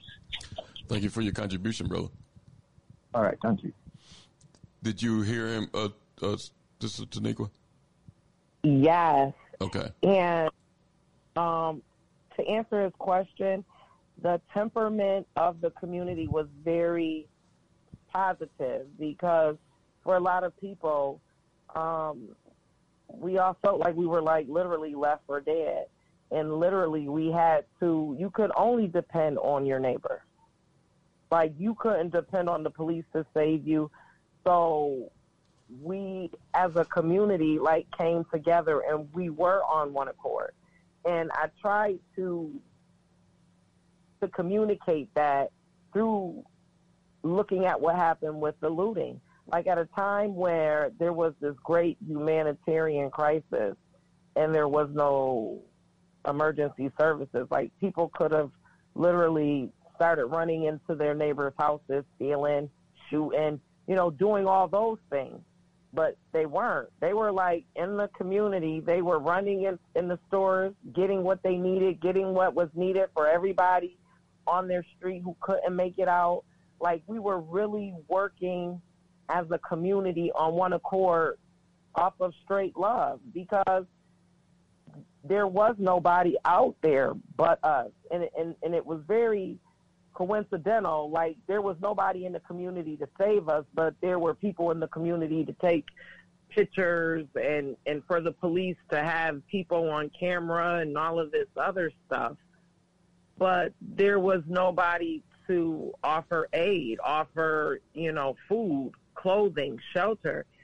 So the community was, you know, really vibing. And then they pitted the community against each other with the looting because the first stories that were coming out was like, yeah, due to the looting, um, babies in the communities that were hardest hit by the storm, they're going to be without milk. So then you had the community which had came together, braved the storm, was so thankful. Everybody was so thankful of their neighbors, and everybody was like loving on each other and looking at the government and the church and everybody else like, well, where were you and what did you do? It went to, oh, well, now the people that need are mad at the people who had a present need and uh, we had a pastor and uh, who was also served as our council president. That's what that that's the the narrative that he put forward. Like you know, you had all of these bad people who were out here looting, and now because they're looting, now you know nobody can find milk. And I'm like, well, people had an immediate need, so he put the people who had an immediate need and and kind of pitted them against the people who were coming into needing and that's kind of where you know I had to interject and and and and speak out in terms of you know the looting it, and I said you know how can you be mad at at people who did what they had to do to survive and still mourn the dead like everybody's putting up these rest in peace um, signs and everything. And I'm like, well, how are you putting up a rest in peace sign when if people had not looted, there would be more people who would have perished as either a direct result of the storm or people who perished simply because they were trapped in their houses and not only did they not have the ability to get out and get anything, they didn't even have loved ones who could get to them to give them anything. So like if you were a shut in and you, you know, you had to, to, to literally depend on your neighbor. So it was just a wonderful opportunity to kind of polarize the community and get us on one accord so that we could understand like who is really for us. Like we had all of these people on Jefferson. Where are they now? Like we had all these people protesting in the street about a George Floyd. Like he he didn't even live in this state. But we have all of these bodies on the east side of Buffalo, and we don't we don't have anybody in the in, in the streets. We don't have anybody questioning. So we started a protest. Uh, I started a Left for Dead protest, and I've been protesting, and you know I've been accosted by the police. I mean, it's just absolutely ridiculous because they don't even want to interject that narrative, that thought into the community. Like they don't want to give the community the opportunity to tell their own story because the story makes everyone look really, really, really, really bad. And they're going into an election year where everybody has to look really, really, really, really, really good. You know, one thing that I was wondering, sister, um, uh, and all that you you you've updated us on, and especially from from May um, through to you know December, um, and and the and the observations and the participation that you've been involved in, and you know, in seeing you know the people and being, as uh, Elliott said, uh, organizer. I was wondering, um, what what is the successes that you you have felt with these two major catastrophe, one man made and one made by nature, um, as a as an organizer um, in the community? What what are, you know from May to now? Um, you know what you know the, what is the joy that you uh, you you uh, can share um, that that inspires you to continue to to to do this kind of work and and and even um, with these challenges that you see and you're experiencing and and uh, you know you know that that is happening. Um, what would you say is the successes that you had? Well, the successes that that I've had is that we have more people that are in the community that are questioning the narratives that are being put forward, that are questioning um, the roles that these politicians Hmm. are, are really playing in the struggles of the community. They're questioning these um, nonprofits. They're starting to question um, all of the free items that we're being given and um, the various agendas that they're pushing in the community to keep everybody comfortable as they are being displaced. So that is like the the, the major um, a major win that I see for the community because um, for a community that's in the state that we're in, that's it's really really big because we're extremely poor. So that means that people really don't have the time to research. People don't really have the time to question. So when you have people that are really starting to say, you know what, I never really thought about it that way. Hmm. And you're absolutely right. And people starting to say, yeah, why wasn't the church open? And why didn't we have warming centers? Because that means that these politicians and and these nonprofits and, and these governments and their partners and affiliates, they're starting to feel uncomfortable as they should. Like uh, the the level of comfortability that everyone who is um who's who who who is pimping our poverty um, so to speak, their level of comfortability is just it's really unnerving, like to the extent. And, but it but when you're poor, you just need you know you need to make it through tonight. Hmm. Like a lot of the solutions that we really need are not immediate. They don't address our immediate needs. So sometimes we sacrifice the the long term solution because we need to make it through the night.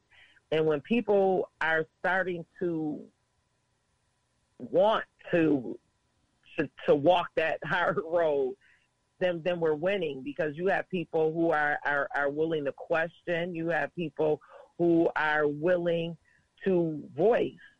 Like we don't have the, the, the biggest one of our biggest challenges is that we don't control our own image and we can't tell our own stories.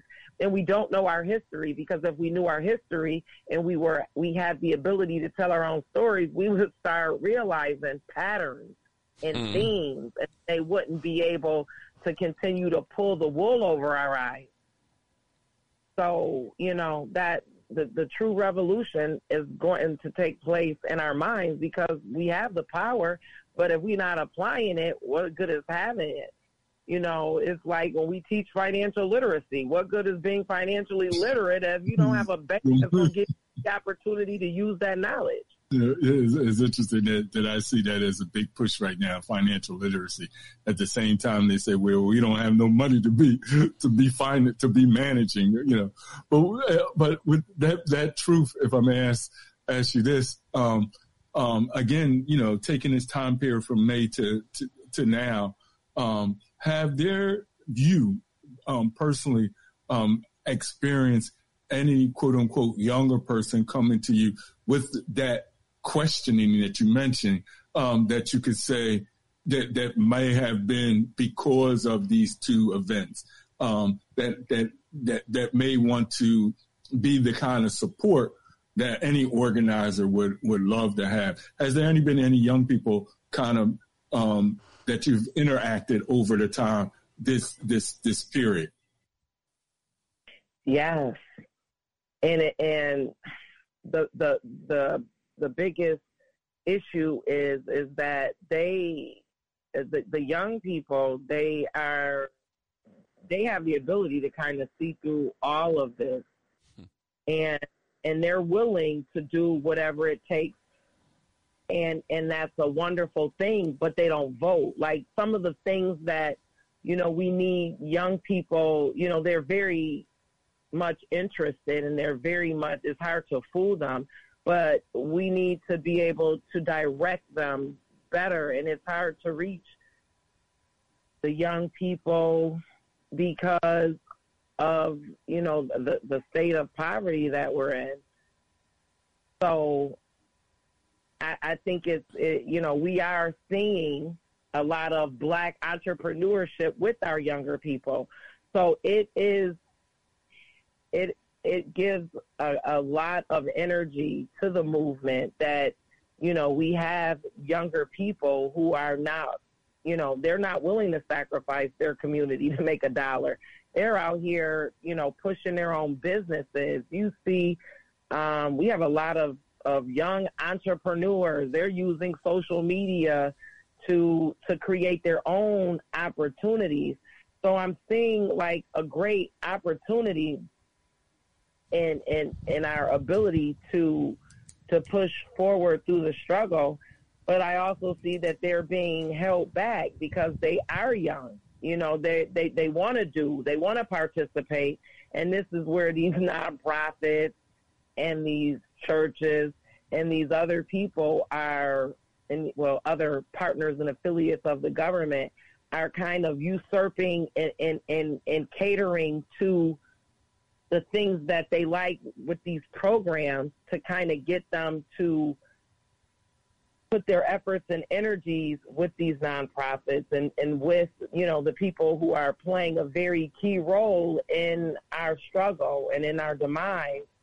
So, you know, that's the issue with the young people is like these these older people and they don't want to change the guard and then you have the the older people who are they're very comfortable in their position, which is why the mayor won on a write-in, because a lot of people don't understand that when when you usher in a new mayor, all of those jobs at City Hall they get turned over too. So he's been in office for 16 years. You have people who need to put in 20 to retire.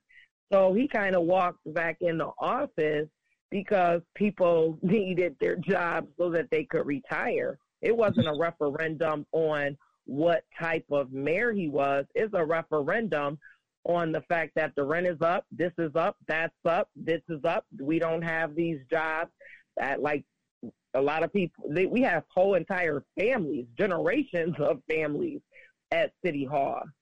So you know, he's a black face, but the white money put him there. The white money put all of our Democrats in. Like the Democrats have uh, uh, uh, an agreement with the Republicans so that the, the Democrats run the city, the Republicans run the county, and the same money put everybody in office. So there's really no opposition to the status quo.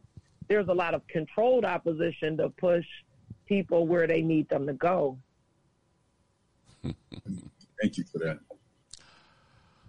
Sister Simmons, I want to thank you for being with us this evening, giving us an update on uh, what has been going on in Buffalo with our brothers and sisters up there. Uh, again, and just like you, uh, you contacted me and reached out. You know, I send you stuff periodically on what we're doing. I just want to just reiterate to you again: the door is always open when you want to come back. Let us know what's going on. Share the information so other people can hear it around the country and to get active. That that's what you're uh, suggesting now that, that, that we become involved. But two things that she mentioned, Richard, and we talk about it constantly on the program. But that's why I asked her that because she's out there organizing. When I asked her the the biggest challenges that she faces, and she said controlled opposition, and I assume that she's saying the controlled opposition that look like us. Yes. Mm-hmm and being informed. That's one of the things that we try to do in this program. That's why we keep stressing to people. It's not like some of our people got the impression that we just can't get it right. We ain't gonna never get it right. But it's not that. It's that, that it, it, in my eyes, the problem is a lot of our people are not informed to what is going on, and especially what these politicians that look like them are doing. They have no clue. Mm.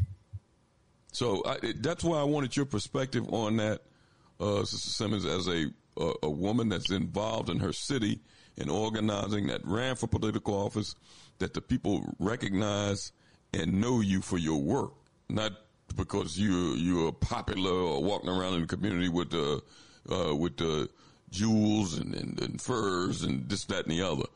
They know you for your work, so that's why I wanted to to get a community organizers perspective on the challenges, and, and you and you expressed them. Uh, thank you. I just want to thank you so much for just giving a voice to the people. We have to be in a position to tell our own story, and nobody ever wants us to tell our own story from our own perspective because it will it will ring through a lot of truth and it will confirm a lot of information for a lot of people and have people asking questions and people getting involved in us, you know, action. Sister Simmons, before I let you go, uh, something you mentioned to Richard, and I just want you to kind of help me or clear it up. When you said that, when Richard asked you, was that the young people kind of getting involved with you in your city, and you said yes, but you said one of the problems is they don't vote. Now, are you saying that they might be too young to vote, or they're old enough but just don't vote? They're old enough, but they just don't vote. Okay. Like All they're right. very active in terms of being hands on in the community and being present, but not uh, on in terms of going out and, and voting and understanding that whole game so that they're voting accordingly. And see, and, and and listen, that's what we try to do on this program, not to encourage people to vote. Some of these, especially some of these black politicians, encourage other people to vote because they're political entrepreneurs and they just want to keep going further in government. We need to use this as a tool because we can put people in office that that we cultivate out of the community that has the community's best interests at heart and to use resources to help the community. That's why we need people to run or to run for these seats and especially these local seats. I'm not talking about no state office and, and national office where you got to get all these white votes and, and some of our people when they got to cater to white folks, they just lose their mind. I'm talking about some of these localities where we can control the narrative. We need people in these offices that have the community's best interests at heart, not special interests. Right. So you see how there's always an uh, uh, programming to encourage you to vote. There's never any programming encouraging you to run. yeah. Sister, I want to thank you for being with us this evening. And again, the door is always open to you. All right. I want to thank you guys so much for having me. Be safe and have a good evening. Talk to you soon. Take care now. You too. Bye bye. Richard. Yes, yes. She laid it out. Uh, you know, I, I didn't realize the seriousness of what was going on up there in Buffalo. Mm-hmm. Because there's only a couple of blurbs that hit the news. Sure, that looting and all did hit the news. And the only tragedy I heard was about the young lady that was that was buried alive in her car. Young girl, 23 years old. I think she was uh, a nurse, uh, uh, uh, either LPN or registered nurse at the hospital. And either she was sent home or because, you know, if you were at a hospital, Richard, I don't know why they would send you home, Mm. You know, in that type of situation. But you heard what, uh, what Sister Simmons was saying. Some of these places, when they lost power, they just sent people home. But, uh, Yeah. you know, I, I'm glad that she was on with us tonight to kind of give us, uh, uh, details on what's going on in the community up there. Go ahead. What'd you say? you know, there's two things in relationship to, you know, the community, and, and, and both of you answered it because I, I have to say the the description she gave in um, in relationship to the evictions and the uh, effect of the storm, um, and the you know, I, I don't listen to um, you know commercial radio or or you know TV or or to to a degree even um, the internet um, streaming services. And I have to say, but that doesn't mean that when Kanye or these other things happen, that I don't hear about it. Matter of fact, hear about it, people, black folks talking about it. What's that? In nause and nauseum. But this here, I have to say, I didn't really hear. I mean, I might not be in that circle, that community information circle, but I didn't really hear black folks speaking about this. You know what I mean? Like this this is an environmental, and she kept bringing up the poverty, environmental um, challenge that affects poor black people, and then see that there's a class uh, consciousness. I mean, how could a minister say, what, what, what, what that fool say? I mean, excuse me. What did he say? Something about like, well, well, would that mean I would have to be there too? I know it. what, uh, boy, I'm telling you, he don't see no problem in being there on a Sunday, Richard. when, it, you know, when it's time to go, that that plate get passed around. And so this this, but but she also said in relationship to you know the Byron, you know, which is is critical for us to understand, and I think even for those young people who um, and, and, as you always advocate, to be able to understand in relationship to the electoral process, that how many people are are are in these jobs, patronage, party jobs, that that's the only economic survival that they have. Hmm. And that dictates even for somebody who isn't good for the community, being able to get put in even by with white folks' support. I mean, this this that was classic. Yeah, yeah. The people voted somebody in, and you can get white money to do a write-in ballot and win, and then people are somewhat satisfied as the people who are in already because you know who they would voted for, right? what she's saying is they're two years away from their pension. And she at the same time saying, I mean, when you can evict 37, and we're looking in Philadelphia in the Sharswood area when she said that, because they, they evicted a whole community there. Right? And put them, you know, scattering. I mean, you can, you can do that in 2022. That's no joke. And we don't have no public outcry about that kind of crime, that kind of brutality in the public discussion. Ain't no, uh, uh, what's his name? You know, skinny face, uh, uh, what's his name? Sharpton flying in on a helicopter, you know, in his suit, you know, setting up a podium on the on the snow, talking about this is some injustice. Yeah, because it, it would point fingers at some of his friends that's in political office. The, just, the, just, the, the, Meekses, the Jeffries, yeah. the people, it will point the fingers at them. I mean, this is, this is, well, listen, you heard her say the two biggest challenges. And plus, she mentioned, Richard, about understanding history and knowing what we're dealing with. She said that. Mm-hmm. And that's one thing. We got to understand history we got to understand the moves these people that we're dealing with that we've been that we've been here with ever since we were enslaved and what they're doing, how they move, how they operate. We got to understand that because listen, they spend time studying you. We don't spend enough time studying them. They try to dictate your moves. She made a good point when she said they ain't trying to really murder anybody anymore. They'll just, uh, you know, kind of incorporate them.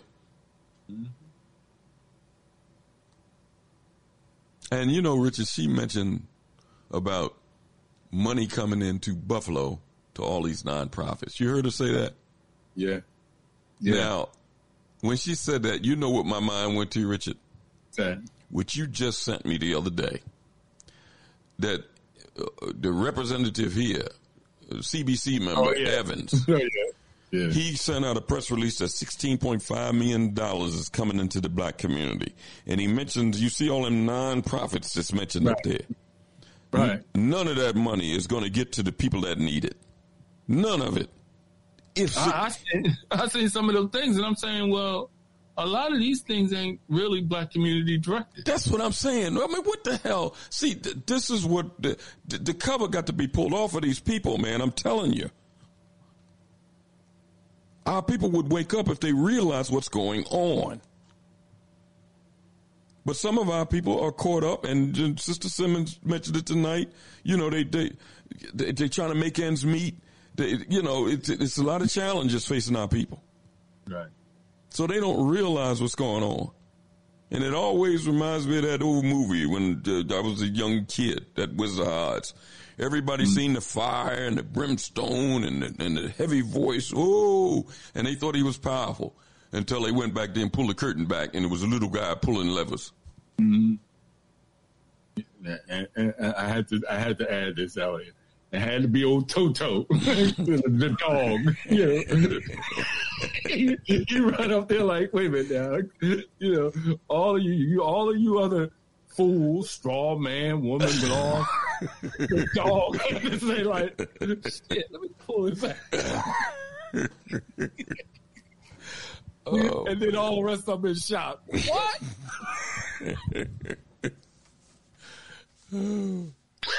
yeah, well, yeah, well, listen, um, I'm looking forward to the discussion Sunday, Richard. I think it's going to be, uh,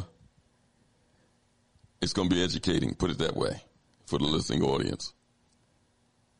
Continue to develop our, our political understanding of how to really, from the organizing and, and the issues that we carry, um, and, and, and, and there's some understanding of what is it that we're really trying to achieve. You know, yes, I think it definitely um, it's going to be it's, it's going to be um, informative and hopefully uh, more lessons that um, we can extrapolate from it in order to help us for those who are out here actually doing the work and those who are potential to do the work um, help us be able to make choices in the areas we are of what we can do based off of what people are doing Before we leave tonight, just want to let you know tomorrow uh, from 7 to 9 p.m., the elders of Sankofa with host Dr. Janine James will be on from 7 to 9 on Time for an Awakening Media. And then Time for an Awakening is back on Sunday from 7 until, excuse me, I want to thank everybody for listening to the program this evening.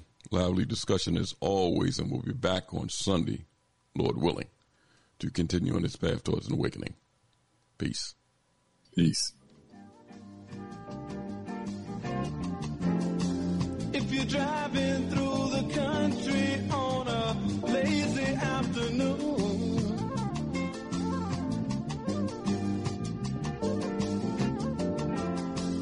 or you're watching your children